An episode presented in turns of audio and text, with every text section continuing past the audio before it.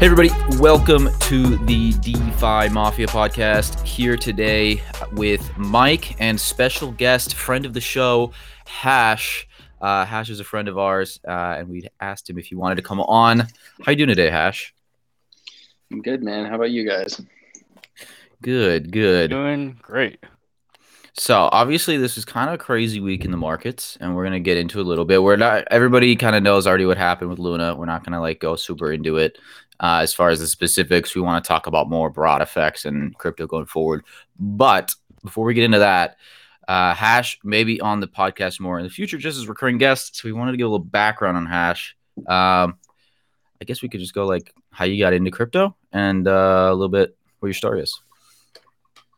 Yeah, man. Um, so 2011, I was headed to look at colleges with my dad, and uh, on our way to look at a school in Colorado, there was a Planet Money episode on NPR about BTC, and uh, I think the that was the first time I heard about Bitcoin and crypto, and it was trading around. Uh, I don't know. I think that year was the year it went from a dollar to thirty something. I think you'd have to look it up to be sure, but It was 2011. You sent that article. The date was 2011, just for people's reference. Yeah, yeah, So yeah. whatever Bitcoin was then. So I hear about it then, talk to my dad about it a little bit. Um, I had a little money, not a lot, but it kind of was something that sparked interest in me just because I had been playing World of Warcraft for a long time and I understood the value of an online currency because I had been uh, like farming gold in that game with certain things and, and stuff like that. So it was uh, conceptually familiar. Um, and we talked about it and he's a pretty busy guy and I had mentioned to him like hey let's figure out how to buy this whatever and then it kind of just went undone for a long time so missed the bag on that one. And then uh when i was in school in colorado i had a, a buddy who was on silk road and that was the second time that bitcoin had kind of come up in my life. And and i think now it's sophomore year so 2013 um and I I think at this point uh, was it was right before before Gox, and I had kind of worked with him to get get myself onto Gox and and learn a little bit more about the process. Uh, just a couple months before Mount Gox went down, so I took the L on Gox. Um, didn't really learn more about the space for a while and then Coinbase came around, and uh, I bought some BTC on Coinbase.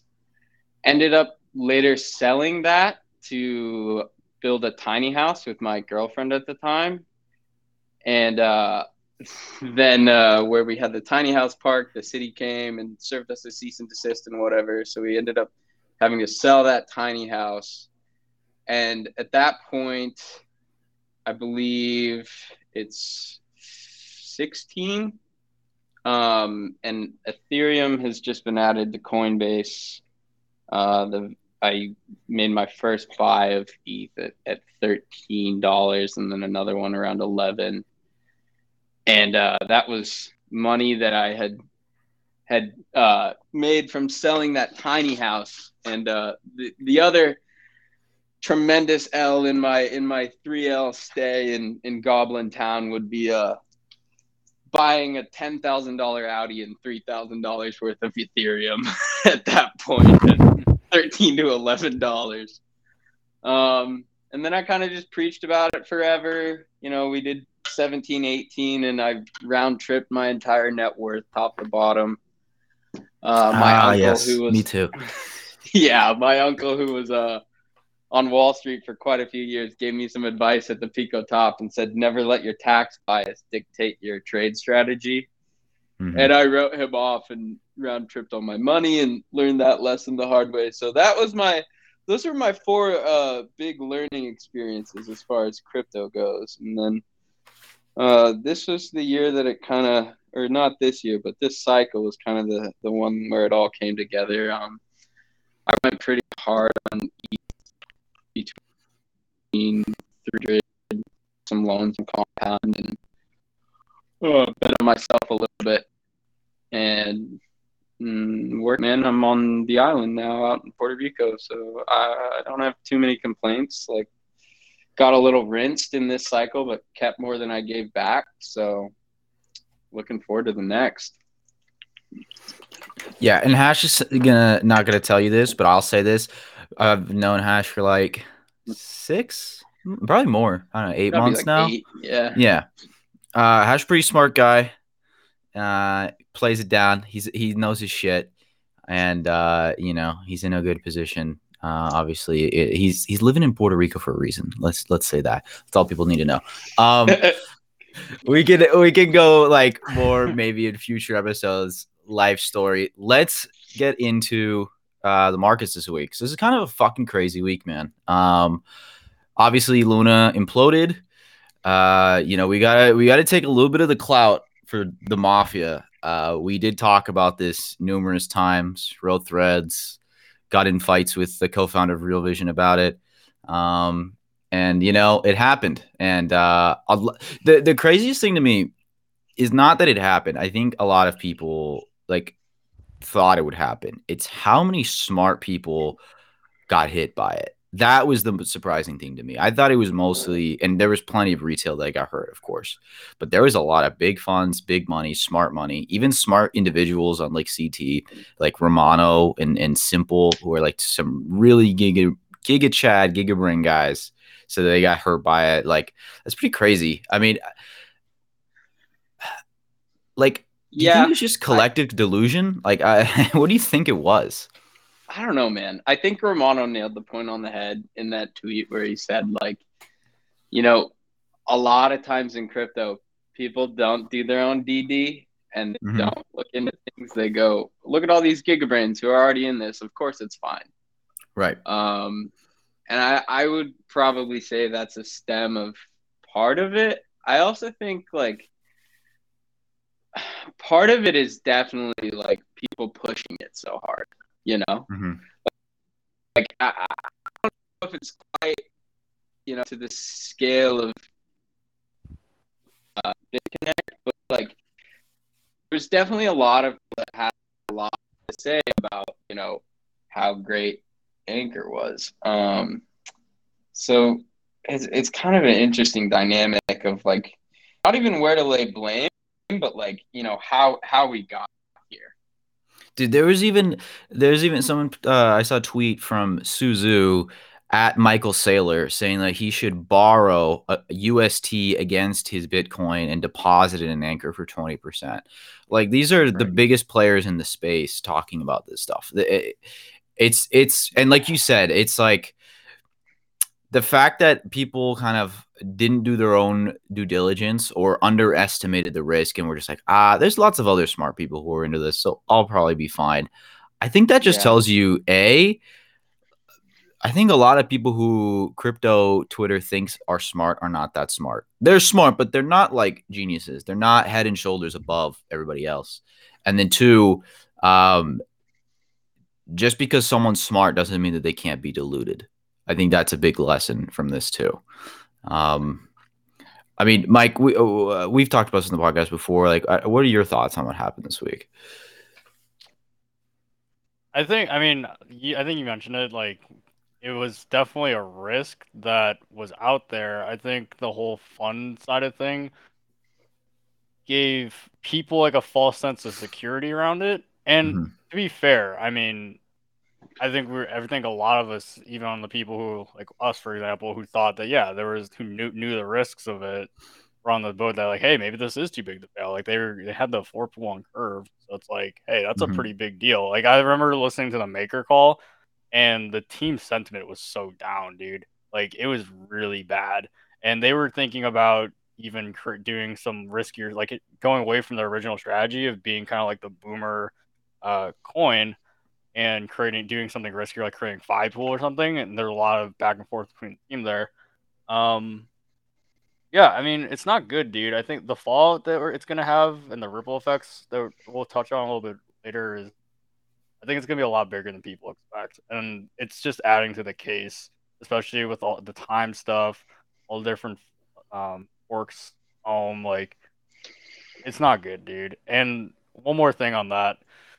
I was listening to All In this morning, and Chamath had mentioned that since the past 30 years, there's been 1,200 and some, and some change funds that had over 1 billion under management, and only 20 of them have returned 2.3x, which is kind of like the baseline, I believe, for funds, if you're going to put money there. So I mean, just to, to, the point is, it goes to show like, hey, like even these smart people that have the best talent in the entire world, it's really, really hard. So. Yeah, yeah. I mean, that's another thing too. Is like you kind of quickly learn that a lot of VCs and big money funds, they're just good at raising money. Um, and some of them are, and I'm not, I'm not saying that like all of them are are, are uh, stupid or anything like that. There's plenty of really, really brilliant people, but a lot of these funds, very much, it is like, hey, are you good at raising money? Are you good at networking? Are you good at getting in the the clubs? And if you can do that, then you can kind of fake your way into being like a thought leader, even though you probably don't have that many original ideas about crypto. And I think that's become very obvious.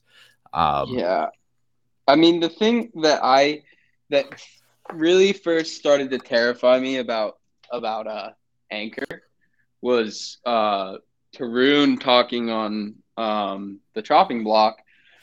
I, I think it was Tarun um, saying how there were all these funds being spun up that were mm-hmm. taking people's money and only putting it into Anchor.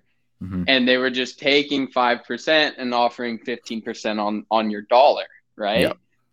And that was the first time where I re- it really clicked for me like how how broadly spread this had gotten um and how how big of an unwanted it could be and I don't I I I still think it surpassed my expectations um and I think that's the case for a lot of people. Like I think a lot of people weren't expecting the fall to be as grand as it as it will be, and I think we're not even close to seeing all of it. I think today is like you know today's the day where all the funds that aren't insolvent come out and say we're not insolvent. We haven't seen the day where they come and say we are, and it's dude.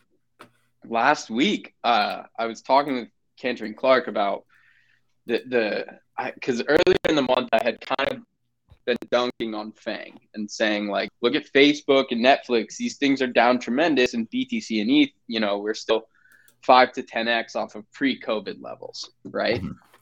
Yeah. And then after a while, I had kind of been thinking on that point, and I was wondering if potentially, you know, the crypto space was just behind the curve and and maybe the last group of people to be reading the writing on the wall about about the current uh, state of, of our macroeconomic environment, right? Mm-hmm. And uh, the reason that I felt a little reinforced in that was was I, I often like to use myself to litmus test, right? know that for me, this is the first year, year and a half that I really had to pay attention to what was going on with macro, right? So it sort of started this little seed in my head where, you know, and it's not to speak negatively about the space, right? And call everybody like, oh, you know, we're just the dumbest people who heard it last. But it was kind of this thought of, you know, maybe we're just the last people to hear the music stop, right? Maybe, maybe we're in the room where the reverberation of the music is so loud and the market is so frothy that we're just the last people for it to really stop for, right? And I and I talked about this with Clark for you know just a couple tweets back and forth, and it was after that that I kind of tweeted out like everybody in crypto assumes that these huge funds like 3AC and Jump and Dragonfly etc can't go insolvent. And I just think that's a really, really nascent view of, of markets. And I mean, a week later, like we're we're seeing that. Yeah. Um. Yep. The other thing, real quick, mm-hmm. uh, that I want to touch on, just because before I forget, um, I was talking with uh with DeFi Don, um, about about Luna a few weeks ago, and I was saying it's kind of this bet, and I think this is what it was for most of those funds. It's this bet on on Do Kwon and UST reaching an escape velocity, right? Mm-hmm. Yeah. And and being integrated with enough platforms that it truly becomes this too big to fail thing for crypto to where ev- it's in everybody's interest to backstop this thing. And I think he was very explicit about that being his intent, right? And and I think that was one of the first tweets that he had that that put me in a little a little bit of fear over the the the uh, the hubris and like the potential malevolence behind something like that, right? That, that of like if UST fails, all of crypto fails.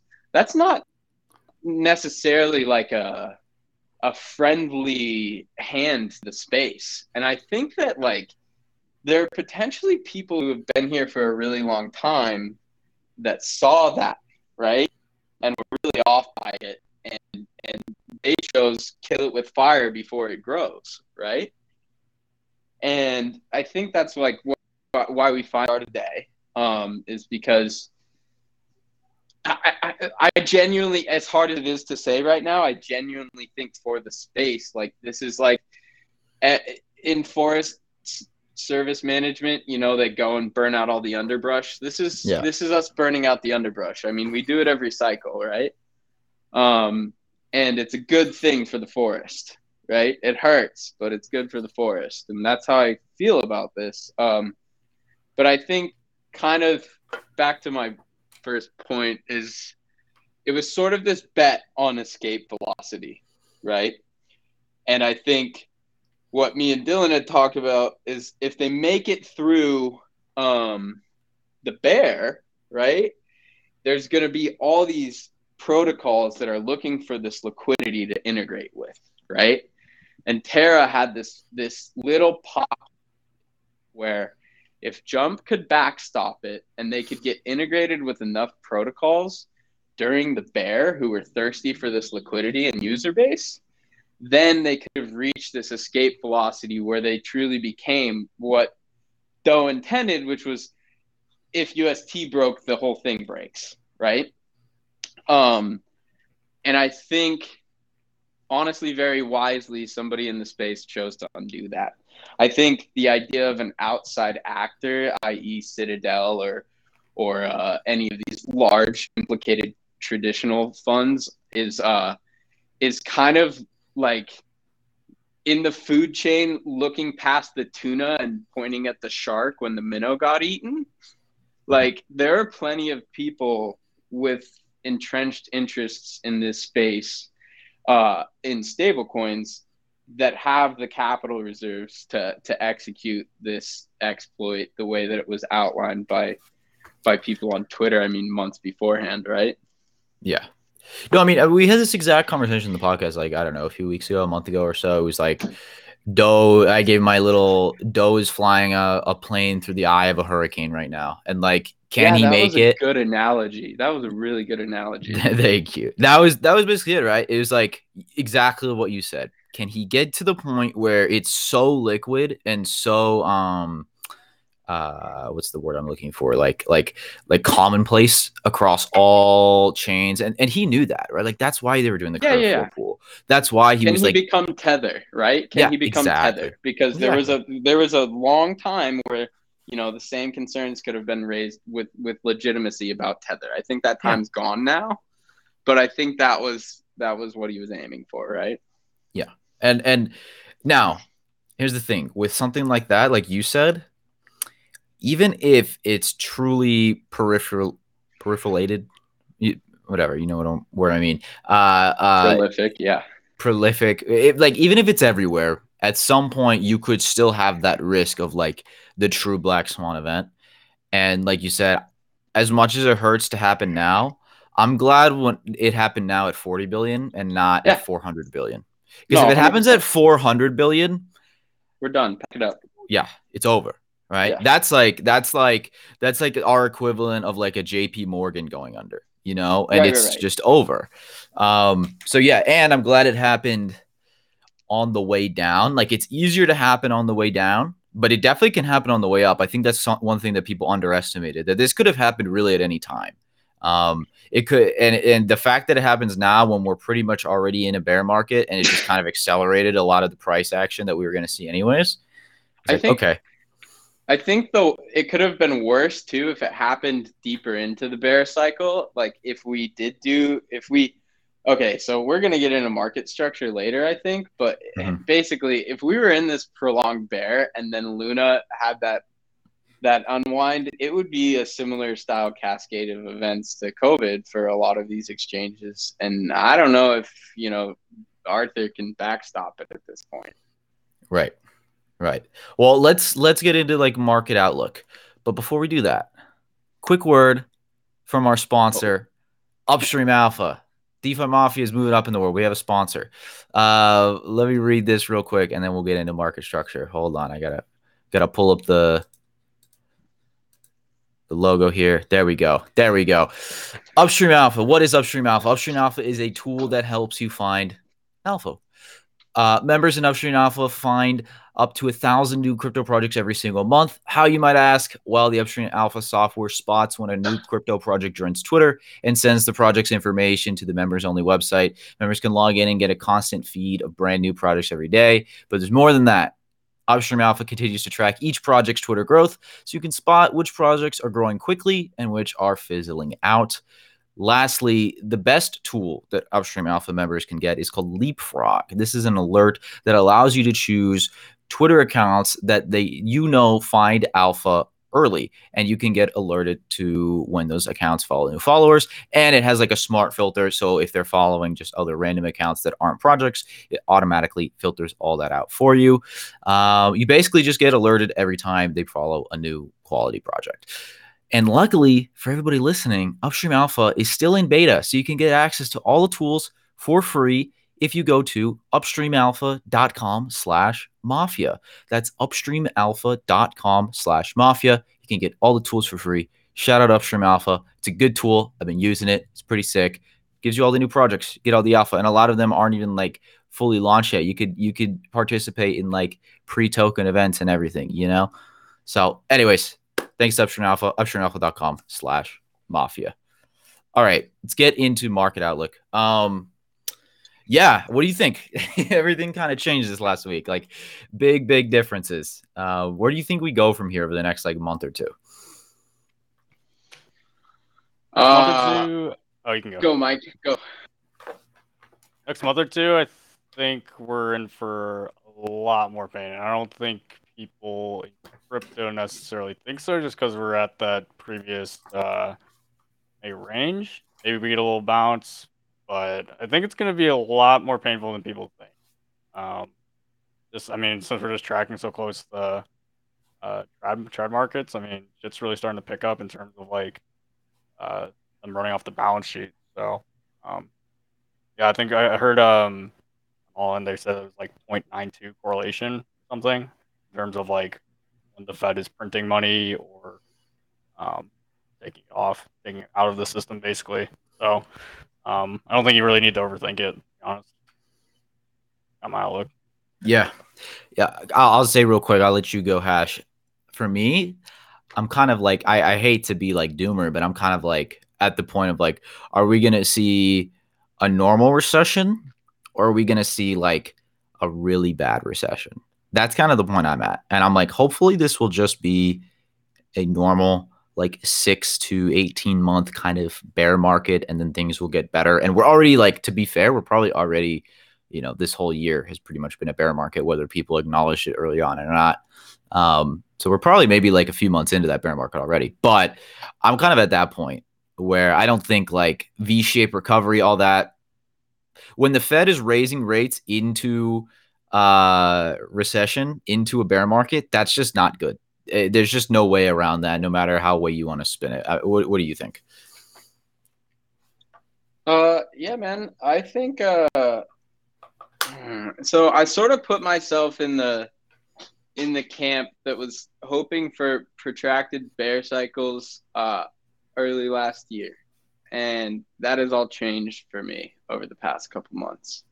Unfortunately, uh, particularly I I see add uh, Luna is adding a little gas to that fire. Um, I just think that, you know, if we weren't facing these, these broader economic headwinds, uh, I could be a little more optimistic. But the reality is that until something changes about uh, the narrative around crypto broadly, it is still very much a risk on asset and will be treated as such. Um, I think if you're looking for where the bottom is on crypto, you might as well be looking at NASDAQ right now. Yeah. Yeah. That's I, as easy as it gets, I think. I think the only alternative narrative would be like the thing that everyone is always the, the crypto the crypto dream of like will bitcoin at some point separate itself and i don't know I don't know. I think on the way down, like my my opinion is it won't happen on the way down. It'll happen on the way up. That maybe when things bottom out, that instead of money flowing back into like traditional uh, tech stocks and, and all the other stuff that people have been buying for the last decade, now they're going to pay more attention to crypto and all the stuff we're building here and DeFi and Bitcoin itself. But even then, that might not happen. You know, I mean, I, that's like the hopium thing. But even then, it still means we're probably going down with the ship. Um, like you said, it's a risk asset. Like it's it's kind of as simple as that. Um, I, that's I a really good point. One. Oh, go I on. Another one, real quick for the bear. I'll throw it in there. This is, um, this is something we've talked about for months, but I think uh, there's a potential for for ETH to flip BTC in a bear cycle. Mm just with uh with narrative around the merge and and things like ETH is still going to be the yield bearing asset, right? Whereas with BTC, we won't have that. Um, and I, I, just think those two narratives to me uh, could could be the potential. And I think honestly, I think ETH has an BTC bear. Um, now that it's more like 2017, not a fucking chance, right? Now, there's a potential. Yeah. And quick plug, the article we're working on together, that covers that's going to cover a lot of it. So we'll be releasing that on our Substack hopefully next week. So keep an eye out for that. Oh yeah, yeah. Let, us talk about the merge is interesting, but okay, I guess okay on the Bitcoin point, I guess the other narrative would be, and this would be the counter to what you just said. And I'm not saying this is what I believe, but this would be the counter. It would be that Bitcoin is still like the king. Bitcoin is digital gold, and that if people are looking for a safe haven in the shittiest of all markets, that Bitcoin may end up actually being that. Um, Will that happen? I don't know, but that would be like the Bitcoin argument, right? Um, and I and I still give weight to that. I think people uh, we've discussed this before, but like in bull markets, people forget about Bitcoin because everyone wants the max gains. In bear markets, people like, oh, you know what's kind of cool? The thing that's been around since the beginning, and and it hasn't gone anywhere. Um, but uh, okay, on the merge, I think it's not priced in. I think people who say it's priced in are are unbelievably wrong. And I think the proof of that is when they announced the delay of the merge, like whenever that was, like a month ago again, um, the price of ETH didn't move. So that tells you that it was not priced in. Because if it was priced in, then it, ETH should have dropped, right? If people were actually expecting the merge to happen and be this great thing. What What do you guys think about the merge as far as what it's going to do for ETH? Uh, bullish, yeah, super bullish. I've seen some people have some takes like ETH merge is bearish. Like that is the worst thing I've ever heard. Uh, I think I was telling you this hash early the other day, um, regarding the merge and like, hold on, um, what was I gonna say? Let me come back to that point. Um, but yeah. yeah, I wanted to address one thing that you said about uh, this point you made prior to the one you just brought up the, the about Bitcoin. yeah, about like how like how it could potentially lead next cycle or even potentially decouple is uh yeah. there's a good there's a good um I read some stat the other day that like during every new cycle there's a basket of stocks slash like equities that lead the market. And it, they usually I mean they rotate. Like this year it was or this cycle it was like FAANG. I forget I don't know what the other one I'm not a macro expert. But there's the case that it could could potentially be crypto. So just wanted to add that point of confluence there Yeah. Um, I, I, I think that's like the argument that like whatever is the frontier thing is where the money is going to go when the market is good. Um, and crypto is the frontier. And so maybe like in the same way that uh, tech went through its mega bear after the dot com, but then basically for the last 15 years, tech has just dominated all markets. Maybe we'll go through our own bear. And then the beginning of the next cycle is like the real what we've been waiting for forever is like the actual like crypto is 100% mainstream now and that's where all the money is. Um and, oh. and that's why i'm bullish defi because i think that's where like you, institutions are going to go, go so ahead. you just reminded me of a knock on luna that we didn't talk about. Um, go ahead. which is regulation. I, oh, I yeah, don't know how we met. Like of course. but but one of the things that i think uh, has a potential to spring out of this regulatory framework is that it's get a whole lot harder to be um, in the venture end of crypto, right? Uh, not not for existing firms, but but for for, for retail players like ourselves um, who don't have an accreditation. I think it's going to become a little more difficult. Uh, I, I think that remains to be seen, and I also think it's part of markets maturing. But uh, I am to what level cautious, do you think? Oh, I'm cautiously optimistic that you and I get to participate in DeFi in the way that we're used to. And, like, and I don't know where the moat will arrive, but I'm expecting it. Yeah, I think the stablecoin. Okay, so like on regulation, I think stablecoin regulation was already a big topic. They already talked about it in Congress and everything. This is only going to accelerate that, obviously. Um, I think that we could literally see like very specific regulations of like, hey, you just can't have a zero collateralized stablecoin anymore. Like they could, uh, like I could see them saying, you need like a minimum threshold. It could be fifty percent, maybe it could be hundred percent. I don't know. Like I could literally see them saying something like that. Now, how can they police that? They can't in the pure DeFi space, but they could tell Coinbase, hey, you can't have a or like any of the exchanges, you can't have a stablecoin on your platform that doesn't meet our requirements, right? Like I could see that happening. Um, do you think it could be as extreme as they're like, oh, you need to be an accredited investor to participate in crypto? At least through um, centralized I, exchanges, obviously.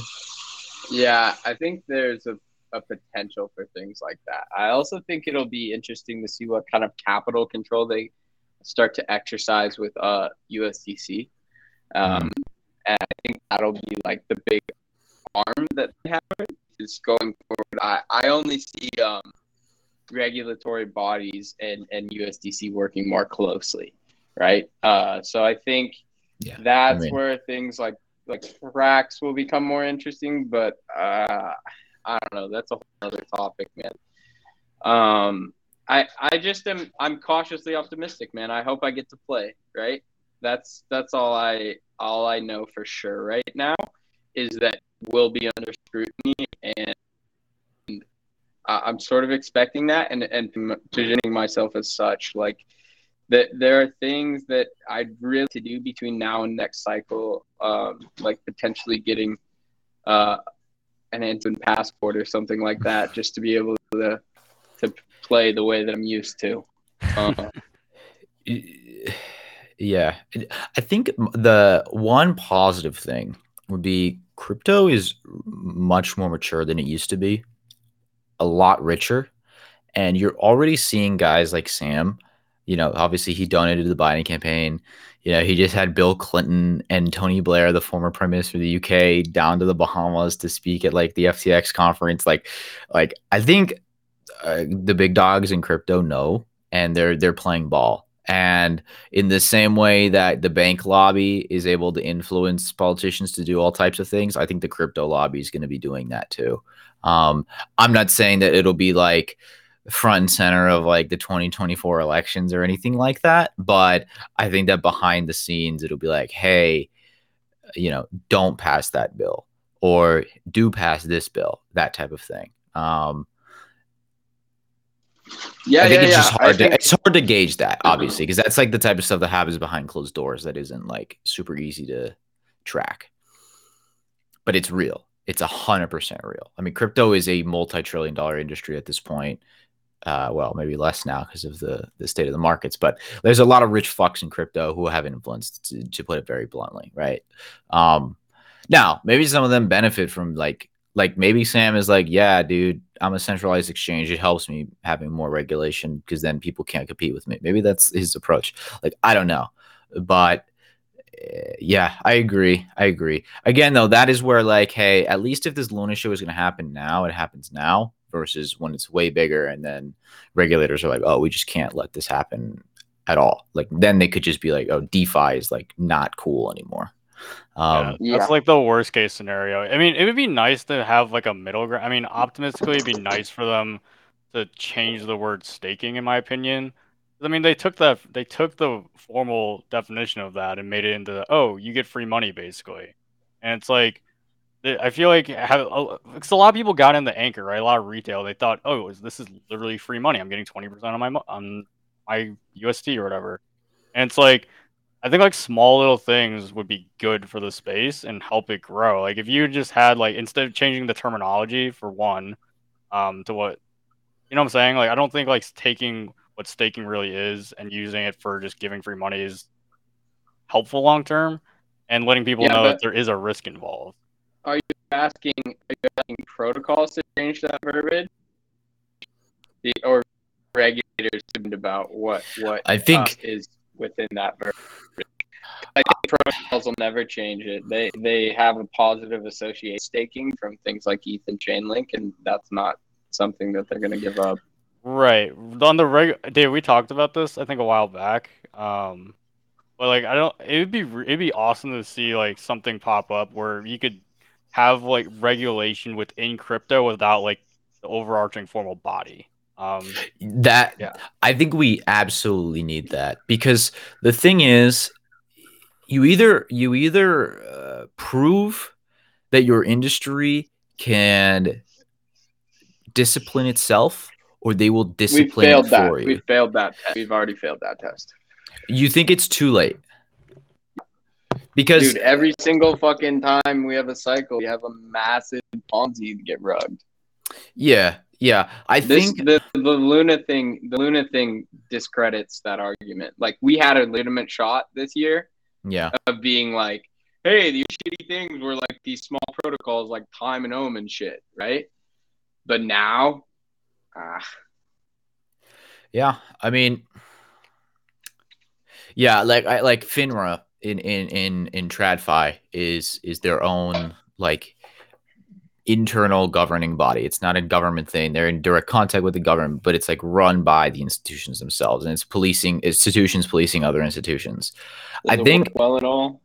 FINRA works pretty well, and it's what stops more regulation coming into TradFi because what a lot of times will happen is like FINRA will basically get ahead of the ball mm-hmm. um, mm-hmm and police themselves and come to agreements between major institutions so that then the government doesn't have to put laws in place against them. And I think yeah. a crypto FINRA would be advantageous if like like if Aave and Compound and like all these big uh you know legitimate protocols came out and we're like, yo, we're gonna make our own like, you know, DeFi alliance uh policing station, right? That would be very beneficial. And if they're like extremely transparent about it, that that mm-hmm. would at least show regulators like, hey, we do care about this. Like just because yeah. there are bad actors doesn't mean like the majority of like the big protocols are trying to screw people over. And right, and that's right. like and again, no, does that mean there will be no Ponzi's? No, that's the nature of the decentralization. Is that ultimately people can do what they want with their money, and protocols can be spun up by anybody.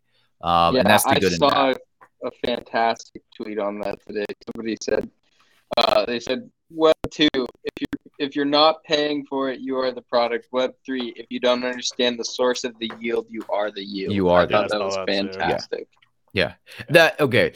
I think the education part. Now, you could say the same thing honestly about regular finance. I don't think the average person knows shit about regular finance either. But if you're going to be playing in DeFi, like I think the education needs to be pushed harder by the legitimate protocols. Like Aave should Right. have a thing where they're like, "Yo, you need to be like taking." But the problem is, of course, that's where like the decentralization like comes in, where it's like that's kind of the anti-permissionless. So it's kind of the balance of like, "Hey, do But- you actually understand yield? Do you understand all you these things?" put you could put like you know how Binance has that fucking thing where they make you answer those questions Mm-hmm. to see if you're you know how to margin trade. Right. and if you get it wrong, thing, they yeah. give you the answers. But like they Yeah. should they should implement that for DeFi protocols. That'd be good, right? Yeah. Like here's, here's what you're actually interacting with. I, I think it's a great idea actually. And, Yeah. and somebody could make money doing it, right? It could just be this firm that goes to all these different DeFi protocols and says, "Hey, hey, we're gonna set up your education for your for your protocol." And spin up this little thing where you know everybody's got to take a quiz. Um, that'd be great. I think. Yeah. Uh, and the other thing is that I was gonna say, just touching on like that, like it, some sort of alliance or, or self-governing body being formed.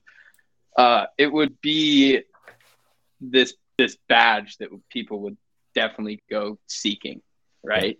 Once once you establish that there's there's this uh, you know whatever whatever it's, you want to call it, Right. You could have like a crypto alliance badge and it's on your Mhm. fucking site. And if you uh, don't have it, then people are like, oh, okay, I should be, my guard should be up. Right. And it's a Oh, thing you have yeah. to like apply for or like meet certain like requirements to have, like that type of stuff. It's funny you bring that up because you, you mentioned that too, David, when we were having that conversation a few weeks back.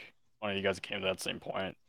Um, Yeah. uh, Like I know this stuff is like boring and not exciting at all. And like, yeah, it's not exciting to me either. But like also it's kind of like like doing like when you're running a business, it's like you got to do your accounting too. You know, yeah, it's not the exciting part, but you got to fucking run the numbers. And I think you gotta if if you gotta put in this like little uh, allocate five percent of your uh, effort into like education and safety and like guardrails for people, so that you avoid the regulators coming in and just shitting on the entire space.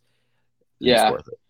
I think a really easy place to start too would be for people to understand the difference between staking and staking in air quotes. Right? Yeah, Like, Yeah. 100%. I think it's this hilarious thing where everything is staking now, right? And like, uh, I Co- Cobie said it really well in his in his paper about how like it's kind of just been co-opted, and if if Mhm. if you want to know whether or not something is legitimate staking, look if they're slashing. That's the easiest way. If there's no slashing, you're not actually staking. It's just a farm token like YFI, right? Yeah. And like if there is slashing, then there's probably some more legitimacy to be said around the staking. But it's And just I those think- little things like that that could save, you know, this whole space.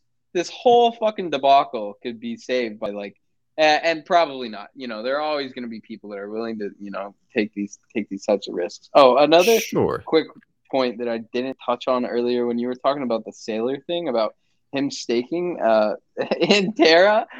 Um, first of all, terrible, and then secondly, like you and I have kind of talked about this since we both got out of sushi earlier this year. That like staking has become this way for like people to ensure their exit liquidity, right?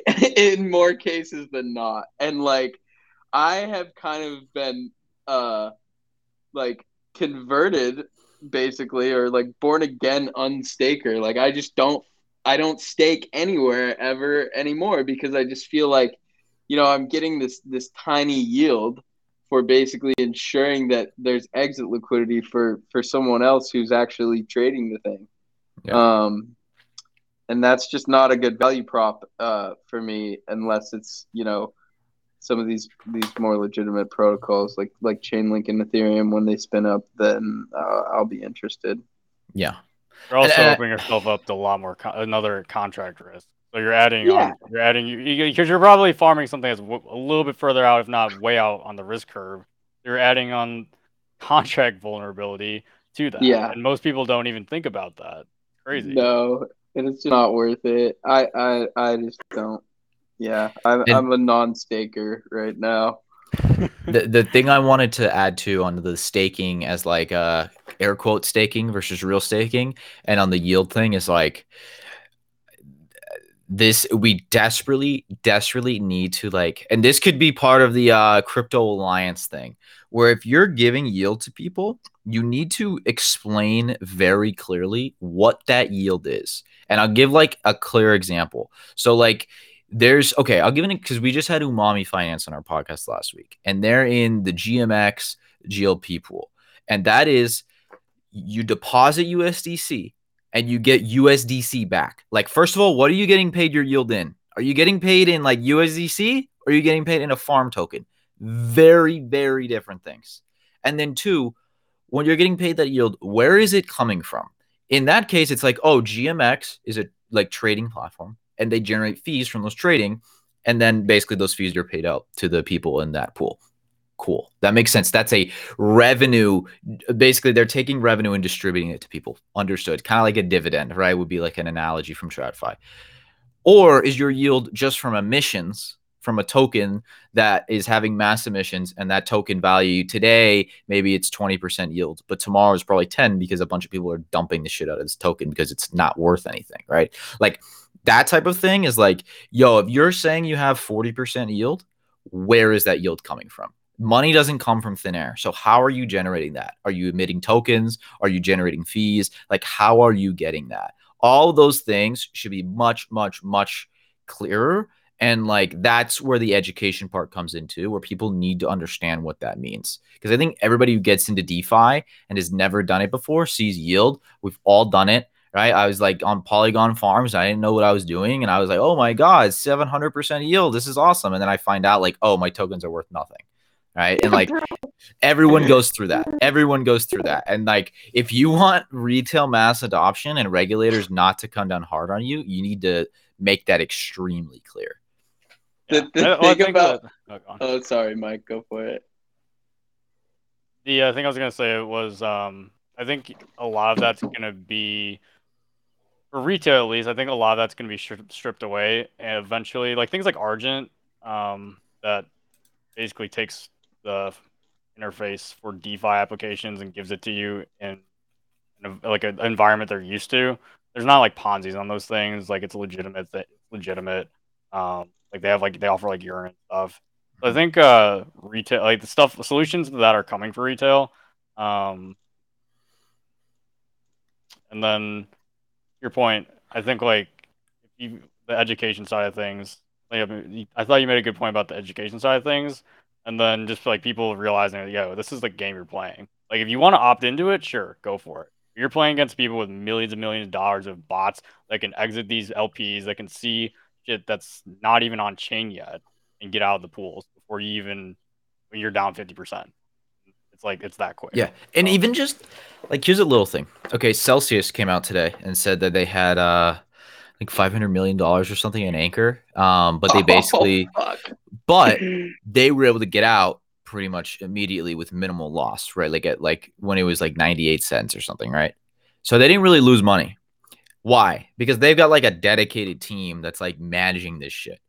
If you're Joe Schmo who just has your money in Anchor and you're at work and all of a sudden in the morning you leave, it's on peg, you come back home, it's 70 cents, you're fucked, right? What are you going to do?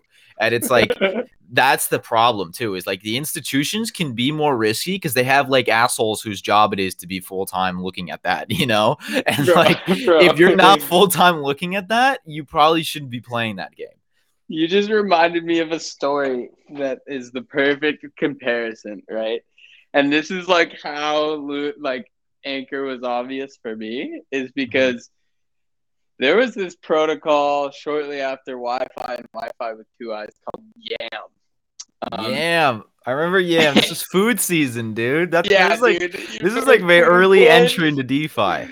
Yeah, yeah, yeah. So Yam, uh, I was I was farming Yam, and I was farming it at work, and I remember the day that uh, it was, it was like three days into the protocol. Like it was not very long. Yeah. And Yam had this problem where once their rebase started, the token was gonna like rebase infinitely or something, Mhm. right? Like there was just going to be a shitload of them to like the point where it was like rebasing itself to zero. Like they added an extra zero in the rebase or whatever uh, in, in the multiple, and it fucked the whole thing up, right? And the the great part was uh, YAM is YAM is a distributed governance protocol, right? So every holder had to vote on whether or not to wreck this exploit, right? And basically, we're up. I'm up all night. The vote finally gets passed. We get enough people delegating, right? And they don't have like the, you know, the keys to edit the contract or whatever. Mhm. And we don't like they have this big celebration, whatever, whatever. Hey, we got enough people to sign the thing. Cool, great. We're gonna pass push this proposal through, right? And then I'm like, all right, cool. I can go to bed. And then right before I go to bed, I look at their Twitter, and 30 seconds ago, hey, we can't fucking get the keys to work. We can't push the proposal. The whole thing's going to zero. I'm sorry, I quit. Mhm. And Christ. that for me was the moment where I was like, oh, things break in DeFi, right? These, Yeah. these things break real quick, right? And I'm lucky that I got to learn that lesson then, and general public got to learn that lesson on unfortunately. Yeah. Yeah. Like I have very similar experience. Like I was very skeptical of DeFi in the beginning because I just didn't believe the yields were possible. And then finally I started like Same. dipping my toes in more and more and more. And like when I went all in Yeah. was like Polygon season was the first time. I remember Uh, yeah, yeah, yeah. malt and uh there was one thing called augury. Augury I was psyched on because I got in on like literally like the first like hour. I was like, oh, I'm gonna be fucking rich, dude, because like this token was worth like two dollars and I was making like five grand an hour or something like that. I'm like, I'm Yeah, yeah, fucking yeah. rich. And uh it was like a DAI farm. And I just remember watching like I didn't understand that these tokens don't come back. Like I didn't understand that back then because I'm Yeah. watching it go from like two dollars to like a dollar fifty. I'm like, okay, it's a dip, no big deal, whatever, whatever. And then it goes to like a dollar twenty. I'm like, ah, you know, it, okay, okay. And then like, dude, I'm like you said, like by like day three, dude, this thing went from two dollars to swear to God, it was like two cents, and I was like, what the Yeah. fuck happened? And So uh, but like the, The worst part is I was so dumb that like or naive, I should say, that I'm like in their telegram and the founders are like there, like, oh yeah, Yeah. yeah, we have all these partnerships lined up, we're doing all this, and then like a week later, they're like, oh yeah, we're gonna leave this protocol, we're done, we're giving the, we're leaving the like the decision to the community. We're building this Yeah. new farm now. And I was like, what the Yeah. fuck, man? And that was like yeah, my my totally. my entry. That was like, oh okay, I see how this works now. I get it. And- Okay. Exactly. And anybody who missed out on those building blocks to DeFi, Yeah. right? They, they, they missed out on food coins. They missed out on all the beginning Ponzi farms. Like, that's where you, you, you just missed the building blocks, right? You, you Yeah. missed, like, the, these core lessons of how quick shit unwinds, right? And- Um, and that's why when you and I hash, we had uh, certain friends who were like really in NFTs and had no DeFi Yeah. experience, and they were buying mutant cats yeah, yeah, yeah. That had fish token, and they were like, "No, dude, because we're getting like a thousand dollars a day in fish token." And me and Hash are like, "Bro, this is just the DeFi farm but with an NFT Right. instead. It's the same fucking thing." And they're like, Yeah, "No, no, no, you don't totally zero." understand." This is a, the future of France, dude. I'm like, right, "Hey, right. Yeah, hearing the cool. rationale behind that was so funny. It's Bro. like, well, I could just take a chance on this because it could work. Yeah. You know, it's like, dog.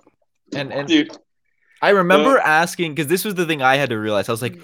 Let me ask you. i get that you're earning fish token and you're really excited because you're getting passive income. That's like red flag too. When people start talking passive income, passive income. Um, yeah. I'm like, who's for you to sell fish token? Someone has to be buying it.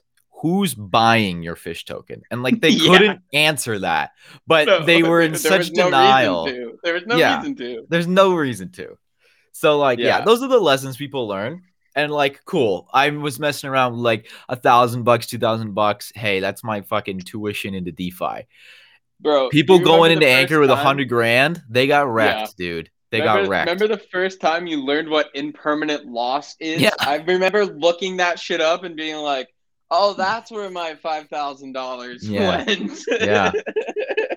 Wait, I went in with this pool was DAI fucking malt or whatever, and I have a lot of malt and no DAI, and malt isn't worth anything. What happened?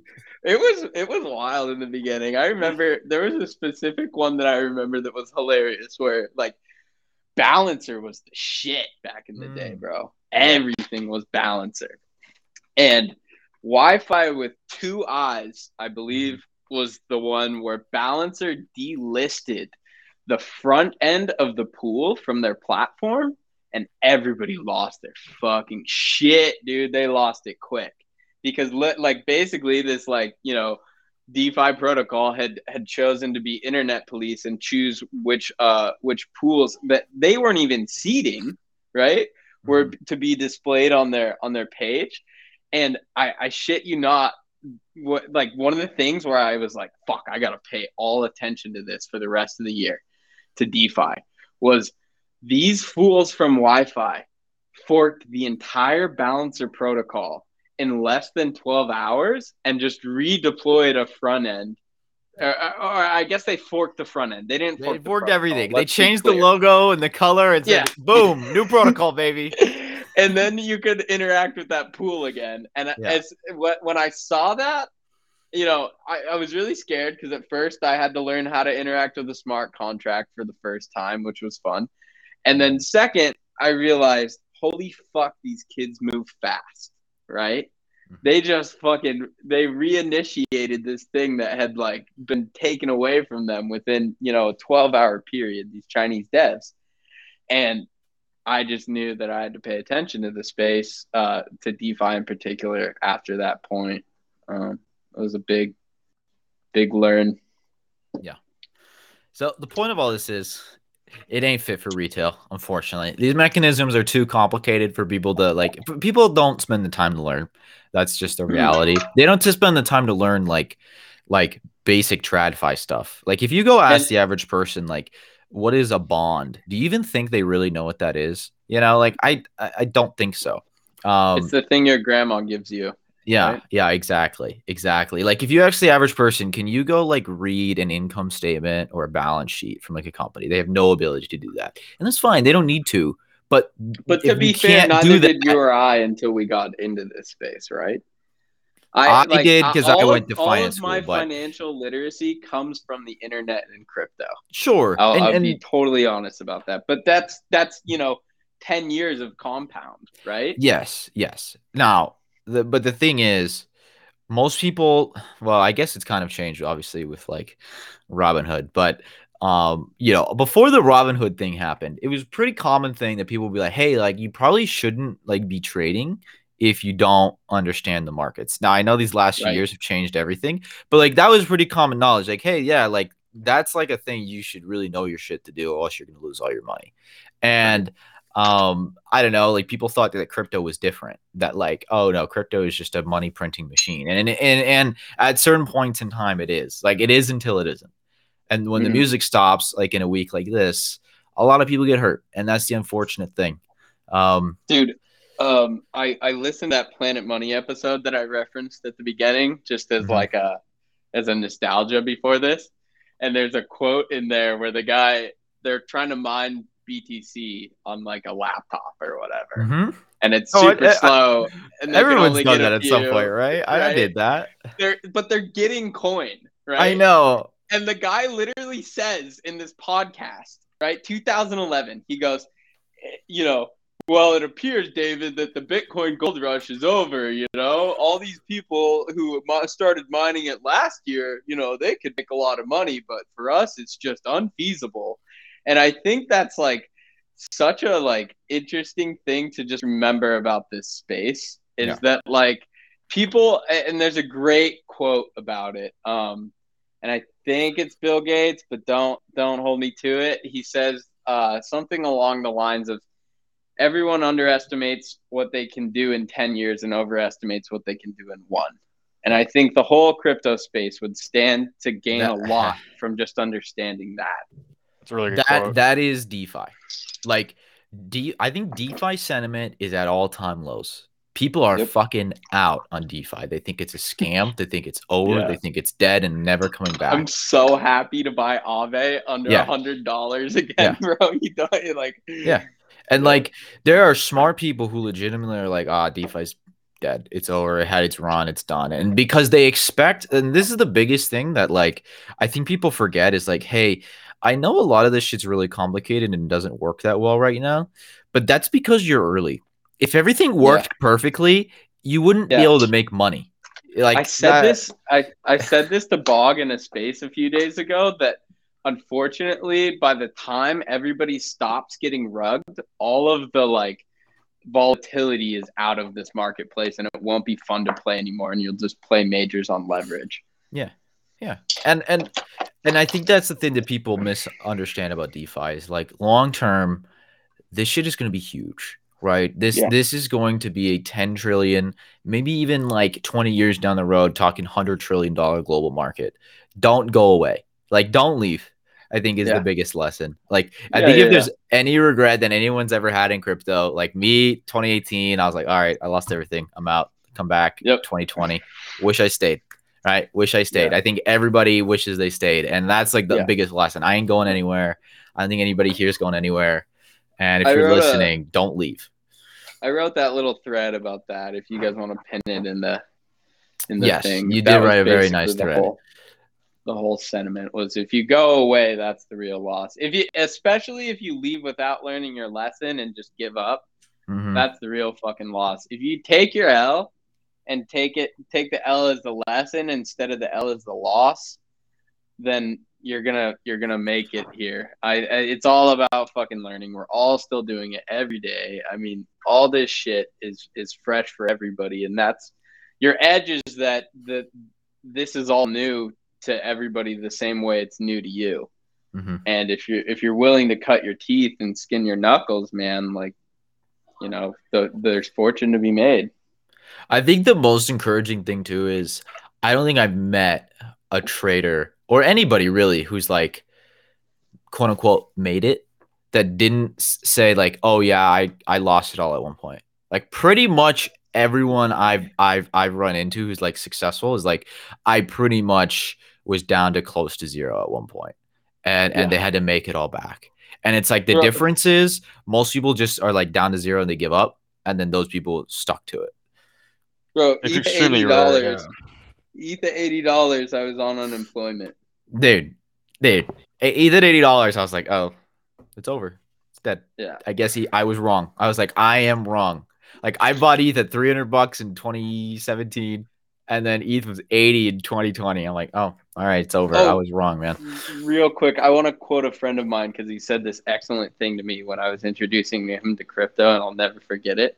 Mhm. Um, and just about like the yeah, earlier I said like it, you know there's there's fortune to be had here if you just stick around and play the game long enough. Um, he he came from you know a similar background to me in that he he played a lot of games growing up, and when he finally was getting into crypto, he said. Bro, this is like an MMORPG, the biggest one in the world where the rewards are real Yeah, and yeah. it's just this massive treasure hunt and i and i like i really hold on to that perspective because i think it's so good and it was something that like i couldn't see because i was too close to the flame but when he articulated it in that fashion it really hit home for me where it's like yeah bro this is the biggest treasure hunt you can play right now and it's all online and all the resources are there for everybody equally right and the only asymmetry that there is is in deal flow. It's not in information. And that is like that to me is why this space is is where if you're young and you're hungry, you should be putting all of your time. Yeah. Yeah. Yep. I think the moral is even if you got wrecked this week or this year or whatever, keep pushing. Because like honestly, just even from a pure like what else are you gonna do? You gonna go work in like tech or something? Like, yeah, okay, I guess you could do that. But like, I don't know. This is where the opportunity is, man. This space isn't Yeah. going anywhere. It's only gonna get bigger.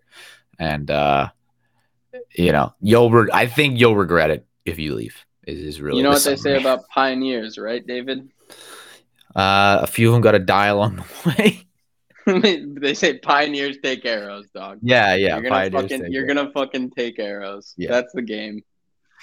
All right. Well, this was great. Thanks so much for coming on. Uh, we'll leave links in Yeah, the I got it. description. Go follow Hash, Smart Guy.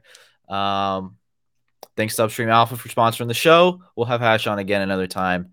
And uh, yeah, keep your head up, folks. It'll it'll get better. In 2018, we thought it was all over too, and look where we are now.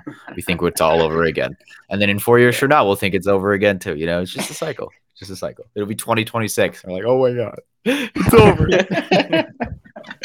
all right. See you guys.